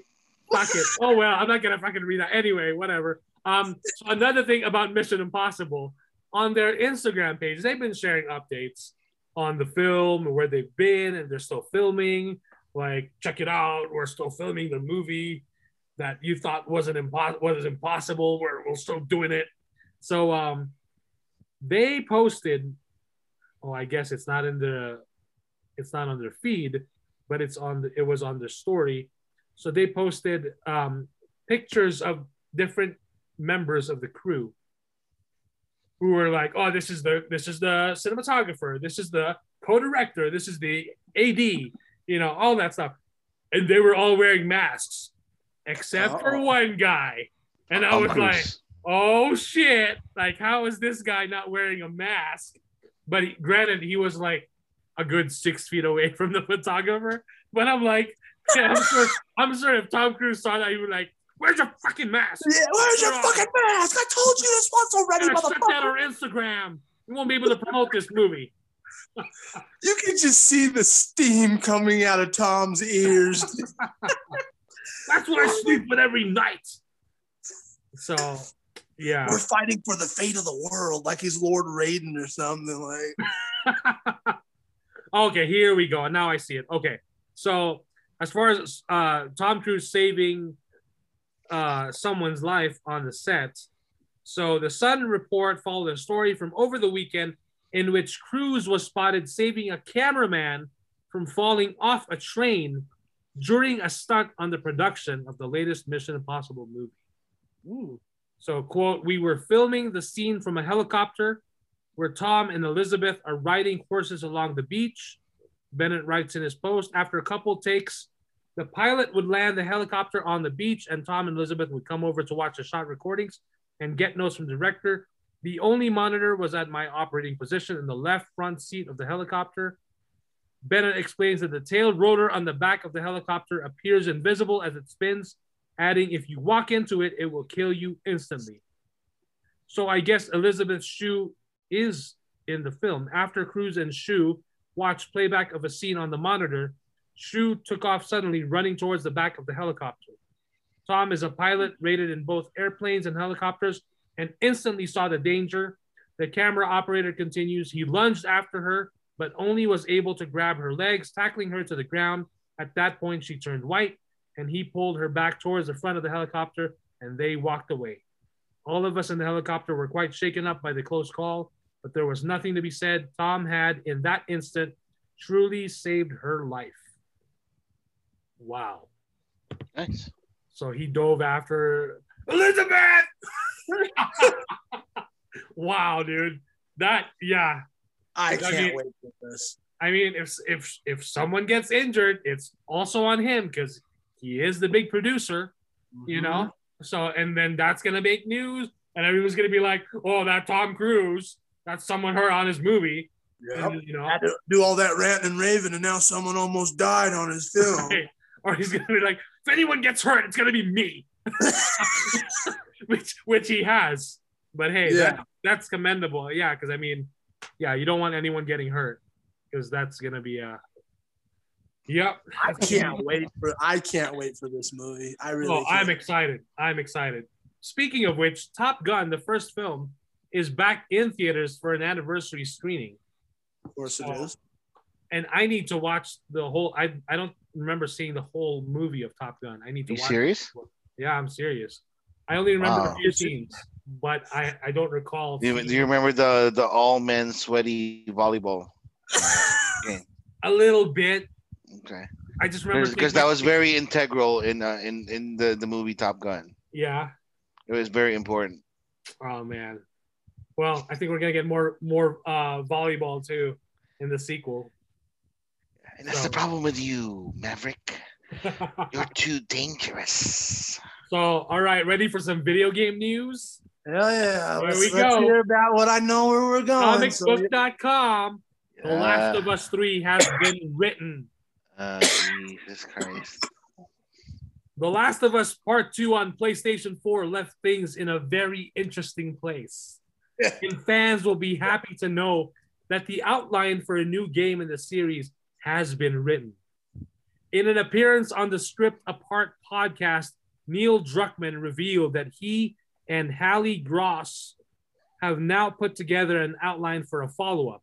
It's important to note that this should not be seen as confirmation that a third game is happening, but it does confirm that Naughty Dog is starting to look at a possible future beyond the most recent game in the series. It's Whoa. the story about it's Abby. happening. You Don't know how brave. much I want to reveal, Druckmann said on the podcast. Halley Gross and I did write an outline for a story that we're not making, but I hope one day can see the light of day. That explores a little bit what happens after this game. We'll see. So, Yeah. yeah, it's happening. You'd have to be brain dead not to think that it wasn't. right. Because Neil Druckmann loves fortune and glory. And they made, regardless of whether you loved The Last of Us Part 2 or hated it, or you thought it was average at best, it made a lot of fortune and glory. So it is getting a third game. If anyone thinks that it's not going to get a third game, you're a fucking moron. You really are. Because this is how capitalism works. This is how business works. You make a product, a mass amount of people buy that product, then guess what? You make more of that product and send it out. So to, to say that this is, we're not confirming, but you don't need to. The mathematics confirms that there'll be a Last of Us Part 3 Hmm. because everybody and their grandmother bought the damn thing to see if all the bullshit was true. But no one will, you know, mention that. They'll just say it made a lot of money and this and that because it was a masterpiece. Okay. Keep telling you guys yourself that there's a lot of padded rooms waiting for you with the white coats. They're coming to take you away soon. You keep spouting that shit out. Just saying. Yep. All righty. And then, of course, we've got uh, Warner Brothers, everyone's. Goodness gracious. Uh-oh. Is this the news? Is this, is this the one controversy. that the the uh, the big news a couple days ago? So they are still looking. They confirmed it of all days, not a surprise and not a coincidence. So two days ago, on Henry Cavill's birthday, this is from Forbes.com. Warner Brothers attempts to bolster diversity with Black-led Superman, written by Ta-Nehisi Coates. Oh God, no. So Yep. the problem God, no. the problem I have and a lot of fans are having with this is that it's not it's not another multiverse version of Superman, which for those that may not be familiar with, there are a few black Supermen in the multiverse. You know, one of them is Val Zod. Okay, he's from Earth 2. And he's got a cool looking suit. He's got a blue suit, a white cape, and a white S shield with red on it. And there's also Calvin Ellis, Yep. who was President based of the world. Yeah. who was based off of Barack Obama Yep. years ago, and he is on that earth the president. Um, I'm trying to see uh, Calvin Ellis, what earth? I think he's from Earth 20. Let's see. Calvin Ellis. I'm trying to see what earth he's from. So he debuted in March uh, 2009. And uh, Calvin Ellis is from Earth. Fuck it, I can't find it. but anyway, if you Google, you know, you should be able to find it. Anyway, um, so there are a few different multiverse versions of Superman, Superman and Superman that they could do. But it seems like what Warner Brothers is doing here is they're going straight for a black Clark Kent, aka Is it Earth 23? Or I think yeah, it's Earth 23. I was thinking Earth 23, but I just wasn't sure. But thank you for checking. Yeah, Earth 23. So that's Calvin Ellis, right? Um, so for this one, Black Superman, straight up Kal El, straight up Clark Kent. And what pisses me off as well, and what pisses off Ray Fisher, is that Warner Brothers is just going for, hey, look at us. We're not racist. We don't Yeah. mistreat our employees and our actors. But after the shit show of, you know, what happened to Ray Fisher, uh, And what and um and John Stewart, by the way. and what? And John Stewart. And John Stewart. And John Stewart. That's right. Zack Snyder on his Vero finally revealed there's a, there's uh, some pictures of them actually shooting on green screen on his driveway, right in his house, with um, what's the guy's name? Oh man, I just had his name too. Uh, but yeah, the, the actor that plays um, Wayne T. Carr also revealed, also had a few shots that he shared on his Twitter of John Stewart Green Lantern that we could have seen at the end of the Snyder Cut because instead of Martian Manhunter in that scene um, coming to Bruce Wayne's home and talking to him, it would have been either just Green Lantern or it would have also been Martian Manhunter and Green Lantern. I think the, the the what I heard is uh is gonna be John Stewart, Kilowog, and Martian Manhunter. I think coming in. Right. So the fact that we could have gotten that, but Warner Brothers really fought Snyder on that and didn't want him to introduce to us a new John Stewart. I mean, it just shows you that Warner Brothers is just, and I'm talking specifically about the executives, you know, and this is what a lot of fans are like. DC really needs to have their own, like Marvel has Marvel Studios, and that's of course headed by Kevin Feige, and then all the directors, all the you know, they all work in that, you know, they're not necessarily bogged down. Yeah, they're also looked over by Disney, but Marvel Studios is its own entity, and they're not interfered with by Disney specifically, right? Like Kevin Feige, with the success that they've had, and with what he's done, and what his grand scheme, and you know all these things that they're planning, already knows their traje- trajectory. Like they, they've only announced like we got a trailer um, of the Marvel universe so far, cinematic universe, and what's to come. We're actually with things are how things are going, we're going to be getting four big movies this year in 2021. Yep. And you know what they've and that- they've officially given dates for Black Panther, Wakanda Forever, which they revealed the title of, and they gave us a look at the Eternals and all that stuff. DC is in desperate need of its own studio division where Warner Brothers cannot interfere and just let you know someone really has to be you know ideally it would have been Zack Snyder but I don't know how that how you know how that can happen right now, but you know the fact that Warner Brothers is pushing for this black Superman directed by a, a black director, starred you know um, supposedly it may be Michael B. Jordan. He's playing Coy on it, and it's going to be set in like the 20th century. Like I'm all for a black Superman, but we have a Clark Kent already. We have a great Clark Kent and that's Henry Cavill. They released this news on Henry birthday. Cavill's birthday. I mean, what a way to shit on the guy. That's petty. That's petty as fuck. Right? And like then, that's another level of just because, exactly. like you said, I agree with you. Beyond that, it's not a good look for you, Warner Brothers, because like Mike said, that's the equivalent of you guys saying, "Hey, I ain't racist. I got four black friends," just so you can feel comfortable behind closed doors in front of your friends so you can feel easy about saying the N word. That's the only reason why you do this shit.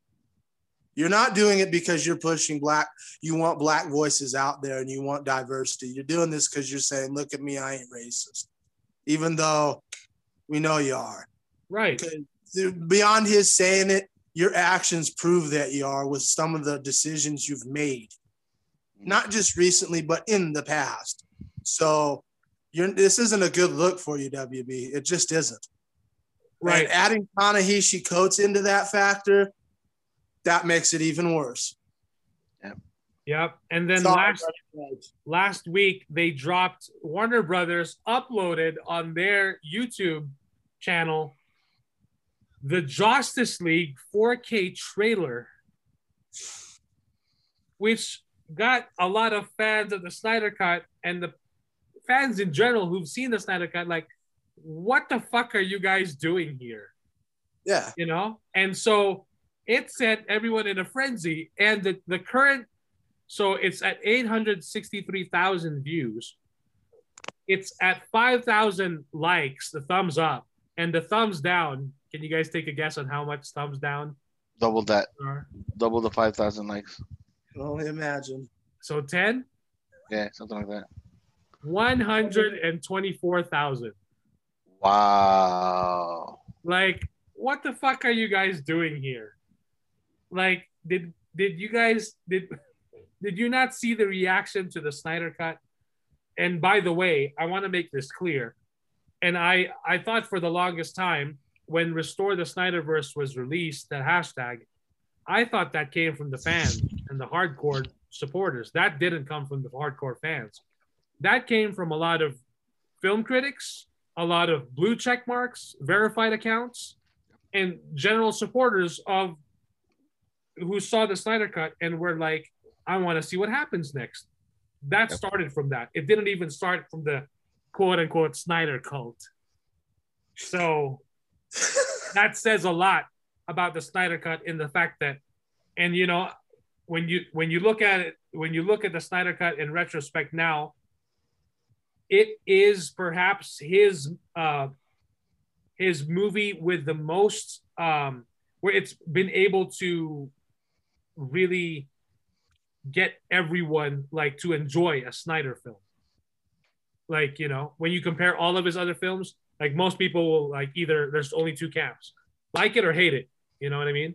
But for this part, for this film, there was a huge amount of people that really generally liked it and enjoyed it.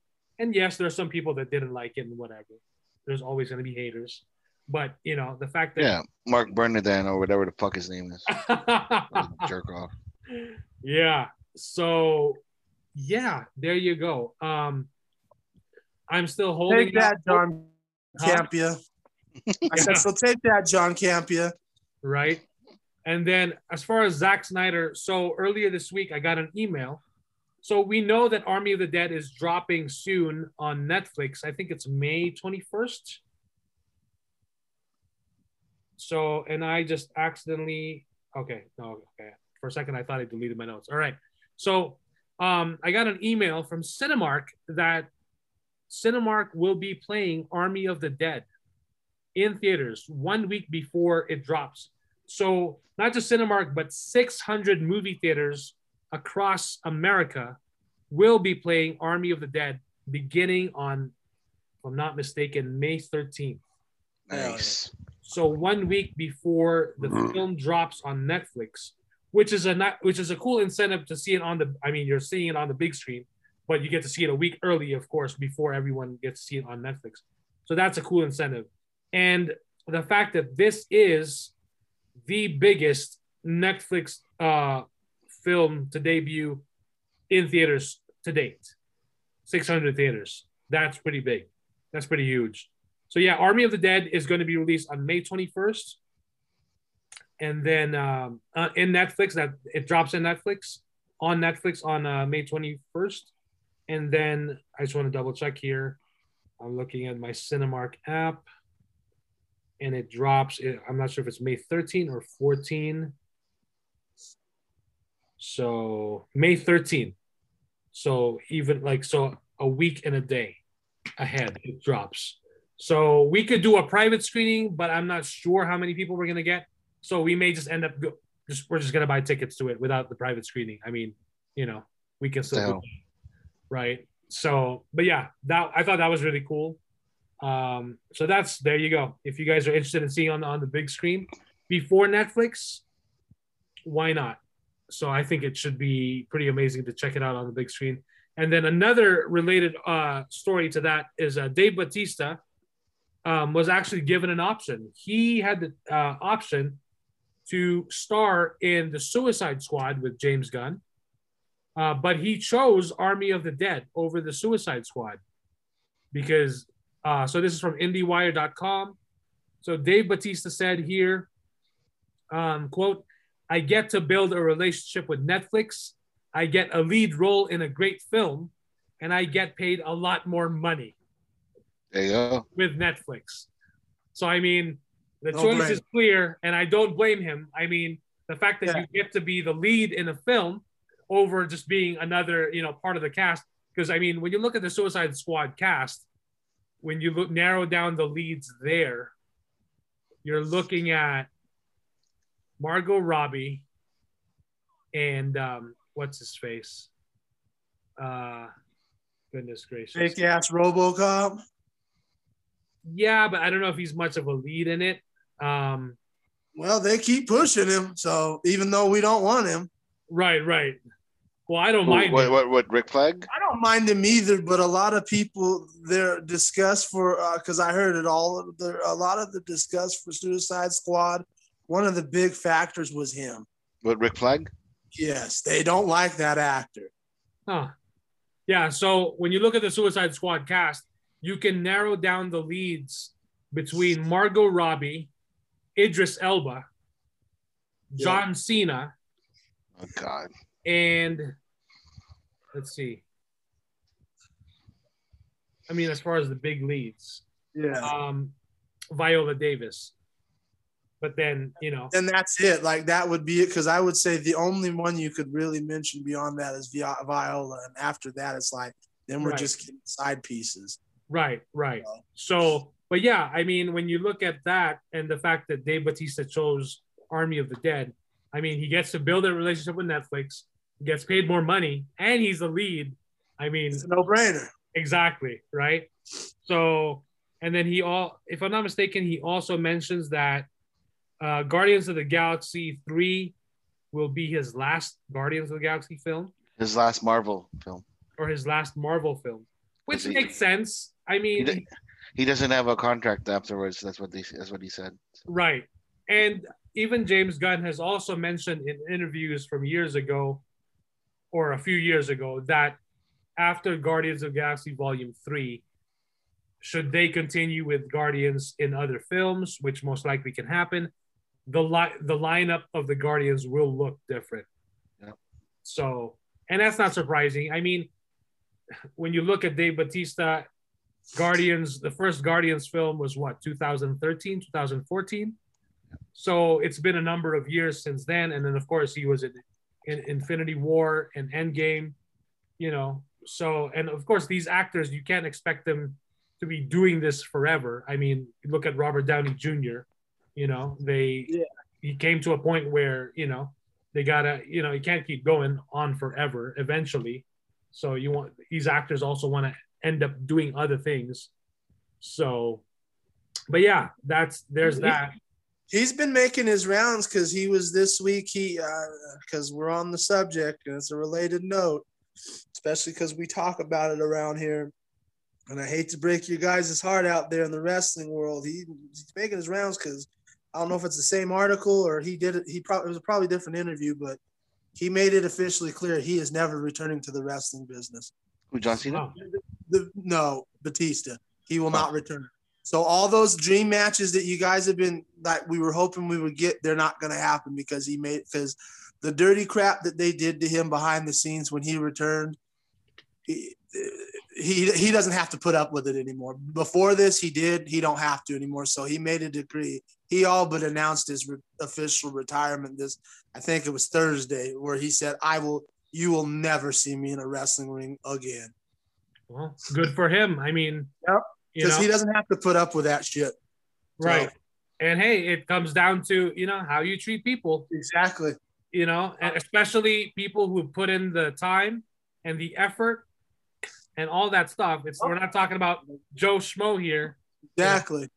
So, As we've said before on the air, and you know, a little loyalty goes a long way. Right. Right. So moving on, we've also got uh, we got a new trailer or the final trailer for A Quiet Place Part Two. Yeah. So, of course, we were supposed to get this film last year, but of course, obviously, with COVID and the pandemic, they delayed it to this year. And I was surprised when they dropped this final trailer that the release date was changed, if I'm not mistaken. It was moved up, and we're getting it on May 28th. And it says in the trailer, only in theaters. However, so again, from IndieWire, for whatever reason, I'm getting a lot of IndieWire. Uh, yeah, I was gonna say. um, so Emily Blunt and John Krasinski are asking Paramount for money after Quiet Place Two, the win the theatrical window was shortened. So of course, um, it is a Paramount uh, film. So as we know, Paramount Plus, because you know we don't have yeah, how we don't, we don't have enough streaming services with the word plus in it. Um, it says here a new report from Bloomberg states that both actors, so John Krasinski also wrote and directed the sequel, the film, have a contract that compensates them based on the film's box office performance. That performance has now been minimized by Paramount's decision to move A Quiet Place Part 2 to streaming via Paramount Plus 45 days after the film's May 28th theatrical opening. Some exhibitors will still be operating at limited capacity when the film has its theatrical release. So the stars are worried that many potential theater fans might wait for the film to be available for home viewing, reducing the box office receipts, said the person who asked not to be identified discussing a private matter. the original A Quiet Place collected 341 million in ticket sales worldwide in 2018. So, but I think they're I think they're also underestimating the audience here, because based on what we've seen, and we've mentioned, we've talked about Paramount Plus when they they, they did their announcement on movies uh, that they release will get will be streamed on Paramount Plus 45 days after, and based on what we've seen from past uh, big screen hits like Godzilla versus Kong. It mm-hmm. got a lot of people in the theater. And say what you will about Mortal Kombat, it got a lot of people in the theater. I think this movie will do just fine on the big screen. And 45 days, it may not seem like much, but when I saw this trailer, granted, the first Quiet Place I never even got to see in the theater. I wanted to, we never got around to it. I saw it, you know, uh, just at home. But I now I want to see this in the theater because it was made, you know, and just the way that first film was with the sound and you know you have to be quiet and everything the characters dealing with that. Now I need to see this sequel in the theater as it's meant to be seen, you know, initially. So I think a lot of people are going to be coming out to see this movie, and I think this is going to do well in theaters. And not for nothing, Mr. Yeah. Krasinski and company. you left out one critical factor, a huge critical factor that's going to push a lot of your box office revenue. You left out the community that's really going to come out because they're desperate right now, and that's the horror sci fi community. The, the horror community is absolutely hurting for a film to come out in the theaters right and I'm sorry, Chris, I love you. I love you and Sam. Spiral ain't it. So, because A Quiet Place has a lot more goodwill under its name in the horror community than Saw does right now. So you're underestimating and you're kind of, I won't say spitting in the face, but you're showing a little bit of disrespect to the community that made a big chunk of why the first film was successful in the first place because I did see it in the theater supporting horror movies and it was fantastic. And because of that, timeline or not, COVID timeline or not, a lot of us are ready to see what you got, Mr. Krasinski, because you shocked a lot of us with your little, you're a funny guy who made one of the best horror movies in the last 20 years for the horror community, that holds a lot of weight. So you're going to be surprised how many people in the community actually come out of their caves, as you guys like to call them, or mausoleums is a better, you know, that's what I hear all the time for horror fans as they come out of their mausoleums. You'll be surprised how many come out to support this movie. So let's not jump the gun just yet. The movie's not even out. Calm down. Yep. You don't know the box office. You're like you're already calling it a bomb and a dud, and the movie's not even out yet. Like, take it easy. Take it easy. All right, and then the next one. This one still relates to Paramount Plus. So from Variety.com, Mark Wahlberg and An- Antoine Fuqua, sci-fi thriller Infinite. This one will be debuting on Paramount Plus exclusively. So it's not even going to go in theaters. Um, Infinite a sci-fi thriller starring Mark Wahlberg and directed by Antoine Fuqua, will exclusively debut on Paramount Plus in the US. So I'm surprised that they're not even going to let it release in the theater. They're just going straight to Paramount Plus. Um, but it says here, I'm trying to look for the release date. They're not mentioning it. At least I can't see it right away.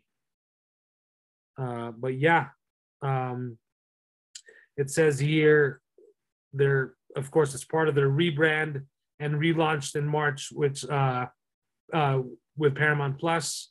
So of course they're facing stiff competition in the streaming space with rivals such as Netflix, Disney Plus, and HBO Max all fighting for subscribers. So and then of course they've got a Quiet Place Part Two and Mission Impossible Seven. On it doesn't mention any release date on Infinite but I did. So mention, it's open ended. Then it could be any time. yeah. That, um, time for. Yeah, I did mention a few episodes ago. I started watching Wahl Street on HBO Max, the Marky Mark, Marky Mark uh, series, which I think is I think it's fascinating, just because you know it's he's not just an actor, but he's an entrepreneur and a businessman, and it's like like he's not just one business. It's like he's got a he's got a restaurant He's got a clothing line. He's got a production company. He's got man, what else? But anyway, um, he does show. They do show like when he was filming Infinite. I think they were filming in Europe. Um, he was on a motorcycle, like on a dirt, dirt bike, and he had like a sword on his back. And I was like, "What's that about?" Like, I'm curious to see the trailer. I'm curious to see because it does say sci-fi thriller. So I'm like, I'm I'm curious. So. And to answer and to answer your question, Cool, um, they weren't right. They didn't have a movie together. They did one. It was Shooter. Oh, okay. Hey, Shooter wasn't bad. I, I never saw Shooter. I never had the need to, but I heard it, good things about it. So yeah, I need to. Shooter see wasn't bad. I need to see that. Yeah. Yeah. But yeah, it's, it's um, better than the, than the than the damn series. That's for sure. Wow. Consider the source. I mean, USA. You know, so. He's known as uh, Reese Witherspoon's ex-husband. Hey, for, yeah. He did. He did good in that in that one movie, and that's about it. That's the only good movie he ever did. Well, he was good. He was good in the show I'm currently watching, but that's because he got shot in the head. But you know, Oh, okay. spoilers. But I didn't mention the name of the show, so not really spoilers. Oh, um, is it, is it Big Sky? hmm Mhm. Hey, just know it's Kuya's fault. He did it, not me. Hey, Yeah. I saw the well, trailer too. I was like, hey, that's uh, Reese Witherspoon's uh, ex-husband. Ryan Phillippe. He pissed up, he real quick. He pissed me off because everything I've seen him in, he dies within the second episode lately. Oh, is he the next Sean Bean? I don't know, but they're looking like they're trying to make him the American Sean Bean. I'm like, uh, let's not do that, please. but yeah, um, other than that, uh, that's all I have. I do want to mention um, I did see so tonight uh, Elon Musk debuted on SNL, and I did watch his opening monologue. I had no idea that. Oh, Uh, that's right. He's so. Oh. Yeah, I had no idea that he had Asperger's. So, and that I, I always just thought like he he was awkward when you know like he when he speaks or when he's talking to a lot of people. But then he revealed that you know he's the first person to host SNL with Asperger's. So I was just like, wow, I, I had no I idea. thought that's what you said. Okay. Yeah, yeah, I had no- no idea about that either. right. Wait, so, uh, I mean, Elon Musk has, has Asperger's? yeah, yeah. So I had no I idea. had no idea. Right. Um, and then he did mention like every time he goes on a podcast. Yeah. Alrighty. So yeah, I was talking about Elon Musk, uh, who claimed to be the first SNL host with Asperger's. Um, I had no idea. yeah, I I always just thought he was just awkward, you know, when he'd speak Yeah. to people, or especially speak when he has like when they have like a big announcement at Tesla or SpaceX or whatever. But yeah, um, he he revealed that, and then he had his mom come on with him, and you know, regardless of what you think of the guy, I just thought that you know it was cool that he revealed that. Um, Yeah. but I guess uh, I'm looking at entertainmentweekly.com and it said that he's not the first one. So he's not the first SNL host with Asperger's. So someone else has uh, hosted it before.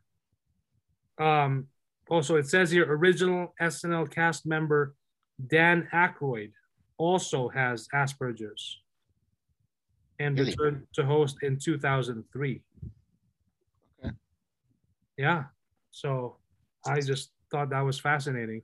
Oh, I just know, had no idea, but it explains quite a bit, especially the Joe Rogan interview. Right. And then he even mentioned in his opening monologue here for SNL, Elon Musk said, uh, I really mean that. And I have to, and he has to say that when he means something, that he has to repeat and says that, and he has to say that, no, I really mean that. Because of the way he talks, you can't really tell whether he's excited or he's like, you know, you can't tell the emotion or the inflection in his voice. It's just like one monotone, you know, it, it just seems like he may be not Hey. be interested or It bored. comes or- off as kind of sarcastic. right. wait, right. wait. Dan Aykroyd has uh, uh, Asperger's? Yeah. The, isn't he uh, like one of the funniest people in the 80s? Like he's, he's Well, one he's of a the, the, the why. Well, he definitely is a big reason why SNL was such a success. So yeah, yeah. He was he was like in Coneheads. He was like uh freaking Ray Ray Stantz from uh, Ghostbusters. I mean, Yep. Blues Brothers. You know? Yeah, Blues Brothers, and then he was like, uh, "Hey, you know, we're just two wild and crazy guys, Yeah. right?" yeah. So Now he yeah. sells Crystal Skull vodka. Man. yeah, I'm gonna I'm gonna have to check out some of the bits that Elon Musk did. Probably tomorrow. I'll check it out.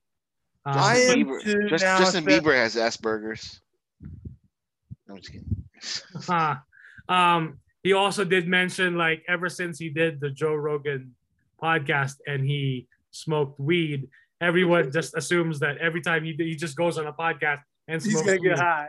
So I'm I'm gonna put it out there. I don't know he'll ever listen to E- this. Elon He's- Musk, He's more if you than want, welcome to, to join our pod, podcast and smoke weed if he wants to, Hell as long as he brings a few Teslas, you know, or some Dogecoin. I don't know, Bitcoin.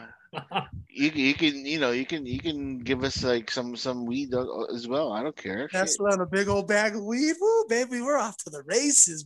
Right. I think there's also the, the Tesla vodka or the um I don't know if it's a vodka. Oh shit. That comes in the like it's a Tesla in a lightning bolt bottle. It's like six, seven hundred bucks a bottle. It's probably bourbon. Something, I don't know. That's a tequila. Sorry, tequila. Yeah. So they actually they sold it. No, no, they sold it for two hundred and fifty dollars. Okay. And it's out of stock. That's the shape of the bottle right there. It's like a lightning bolt. and for two hundred fifty bucks, um, it's it's sold out.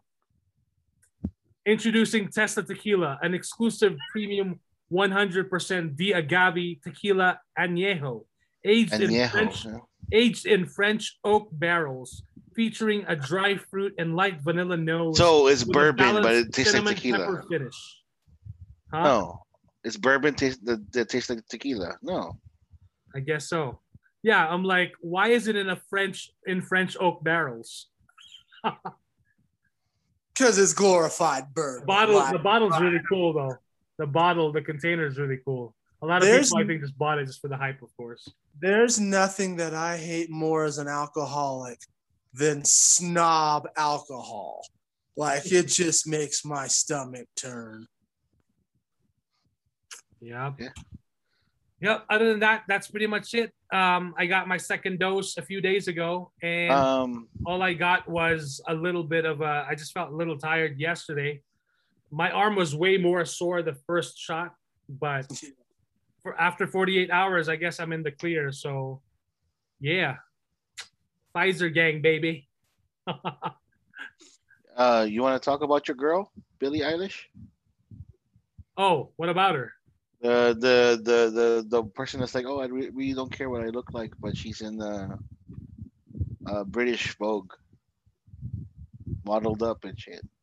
Well, why? Why not? What's wrong That's with that? her job. That's not her job. Her job is Yeah, to it make is. music. As a pop star, that is her job. Yeah, but she's she she's just like I don't like wearing makeup. I don't like to. Well, that's fine. it But as as her as a as a star, that is her job. Well, she's entering a new phase now. She's So entering a that- new phase. yeah, yeah. Like there, there's you have a this immense hatred for Billie Eilish, but that is the fact. Her one of her major jobs is to promote herself and her brand, and that's one way of doing it by being on the cover of Vogue. I She's, hate to uh, break this news to people, but that's the fact. This is how capitalism works. she's uh, what what, what are they- like there's a picture of her that she looks like a, an actor, like like one of the actors like in drag. It was kind of weird. Like somebody somebody mentioned it on uh, on on Twitter, and I was like, it's kind of fucked up. Like you know, like why why would you you know do, say that to about about a girl, right? So I, I didn't even look at the tweet. Like there, there's like pictures of, of her in the in the British Vogue, or uh, or whatever Vogue it was. The, the so like there's a picture that he that she looks like one of like uh, she looks like a an actor somewhere. One of the Beatles. Something I don't know. Like I was just like, you know, why would you do that? That's not cool. Like you know, like I just wanted to bring it up just because like you know you guys are fans of Billie Eilish and shit. So Yeah. that's that's all. Well, Oh, congrats on her winning the Grammys, by the way. So, yeah, for an unreleased film, which is interesting. Yeah. So can't wait to see that one later. it's, it- it's still not as, it's still not as good as that's not Skyfall. So right, right, right, Pinhead. Oh yeah, there's It's- it's Well, not come it's on. not it's even hard it's to not top even, Skyfall. I'm sorry, but it's not even a That's contest. the Dark Knight, I think, of the Bond series. Yeah, And I haven't even seen all the Bond films, but that's the The- way. the the song, just the song itself. Like when I when I heard the song, I'm like, I'm, I'm gonna cry after this movie. like I don't care what it is. It's Adele uh, singing like beautifully, and then all of a sudden, and then like you know, in- in that in that movie, I was just like, oh man. Like, I'm sorry, I'm a newer like admirer of Eilish's, but she not even stepping to Tina Turner and Goldeneye, let alone Adele and Skyfall. So, like, no. This, this, this, that's one thing that does agitate me. This hero worship of Yeah. this is the best Bond song ever made. No, it's not. Nope. And I have seen every single Bond, including the shit ones. Yeah, It's- the, the the like uh, View to a Kill, right? Duran Duran. Shit. Yeah. ooh. Come on, that's for your eyes only. Shit. right? I need to do Or the living right daylights, like the living Oh. daylights from a-ha, like, like, don't do that. Don't go down that road where this is the best. Like, don't do that. Stop doing that shit. Yep. You can Exactly. still you can still love your artist without putting them on this unicorn pedestal. Like, Yep. Alrighty. Well, that's the show. Thank you guys for listening. We appreciate it. Um, feel free to follow us on any of the socials. You know where to look. It's Click right below. like, click Check like. out. Yes, the please hit like or follow on Spotify. Send us a message. Let us know what you think of the show. Leave us a voice message. Please That'd ask cool, too. questions because we are, you know, we're gonna be, you know, answering these questions for you guys. So if you guys have like any sort of quote, random questions for any random person in this podcast, you know, namely Pinhead, because they want you want your reactions to certain things, right? especially you sugar mamas out there, babies waiting. Oh yeah, Linda Gates. Hey, what's up, girl? Right? Linda Gates, what's up? Yeah. You heard about that, Mike? Yeah. Oh man. Oh boy. Uh, I, I I saw the like the funniest tweet uh, about that. It's like uh, Bill Gates and um, Bill Gates and uh, Bez- Be- Jeff Bezos, two of the richest men in the world, can't can't even ple- uh, please like two women. What I what that. what chances I have? I'm like, I saw that. Jesus, stop. it's, it's funny, dude. That's That's hilarious. hilarious. I was like, I was like, hey, that's very spot on. And then like everybody's like, oh, it's a, it's not just about money. I'm like, uh, seventy billion billion dollars. It, it's just something has to do with money a little bit, you know, a little bit. And as we're coming to a close, as you brought it up, according to the Wrap, this is for Mike. Elon Musk was the worst SNL host in history ever. oh God. Wow. Via the via the Wrap. So Oh, of go. course. Of course. Well, I'll check it out. I'm going to too because now, after, especially after you made that little side mention, I, I need to see what where he he is as far as comedic range. So Right. Because some of the opening mon the opening monologue that he had, it got me laughing a little bit. I thought he had some jokes there. So I mean, it's probably written for him, right? So well, yeah, they write it. They, he's, these, they got Wait, two cards. wait, it's They it's got two it's. I thought the worst uh, SNL host was Donald Trump. nope. They uh, uh, according to these guys, he has officially been booted out by Elon Musk. So apparently, Oh, boy. Elon Musk was much worse. Oh so- boy. which is saying quite a bit. And before we wrap, I want to say real quick because this is for a lot of us who, you know, 80s and 90s kids who grew up. Rest in peace to Tawny Kitaen, the 80s rock icon. She passed away at 59 today. Yep.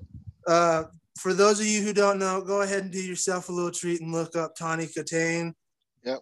You'll you'll you'll thank me. You'll thank me next week. Promise. You'll thank Papa Pinhead. Look her up uh, she was a lot of boy she was a lot of material for a lot of boys wet dreams back in the day that's all i'll say a lot of the jit gel and jizz rags got flying off the shelves because of her so and i'll leave it at that Yep. Alrighty. Thank you guys for listening. Follow Pinhead, follow Jester, follow Kuya, follow me, and we'll see you all again next week. peace Peace.